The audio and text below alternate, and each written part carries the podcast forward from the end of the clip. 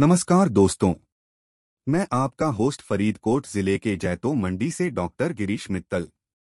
मैं आप सबका स्वागत करता हूँ हमारे पॉडकास्ट व्यापार दुनिया की कहानियाँ में आज बात करेंगे आर्थिक मंदी की कहानी के बारे में।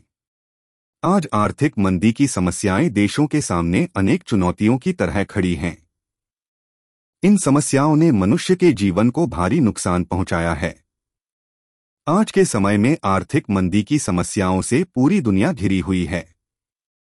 देश लेन देन से खत्म तक आर्थिक मंदी की समस्याएँ सामने ही खड़ी होती हैं। आर्थिक मंदी का मतलब होता है कि एक देश का अर्थव्यवस्था एक निश्चित समय के लिए कमाई और उत्पाद का स्तर कम हो जाता है और इस परिस्थिति में उद्यमिता का स्तर भी गिर जाता है। जिन लोगों की आय नहीं होती है, वे इससे बहुत ज़्यादा प्रभावित होते हैं। दुनिया भर में शुरू हुई आर्थिक मंदी दो शून्य शून्य सात शून्य आठ से शुरू हुई थी। अमेरिका की आर्थिक एक बड़ी समस्या के चलते यह मंदी शुरू हुई थी। फिर इस मंदी ने दुनिया भर के मार्केट के लिए असुरक्षा का माहौल तैयार किया, जिससे बड़े और छोटे उद्यमियों को नुकसान पहुँचा।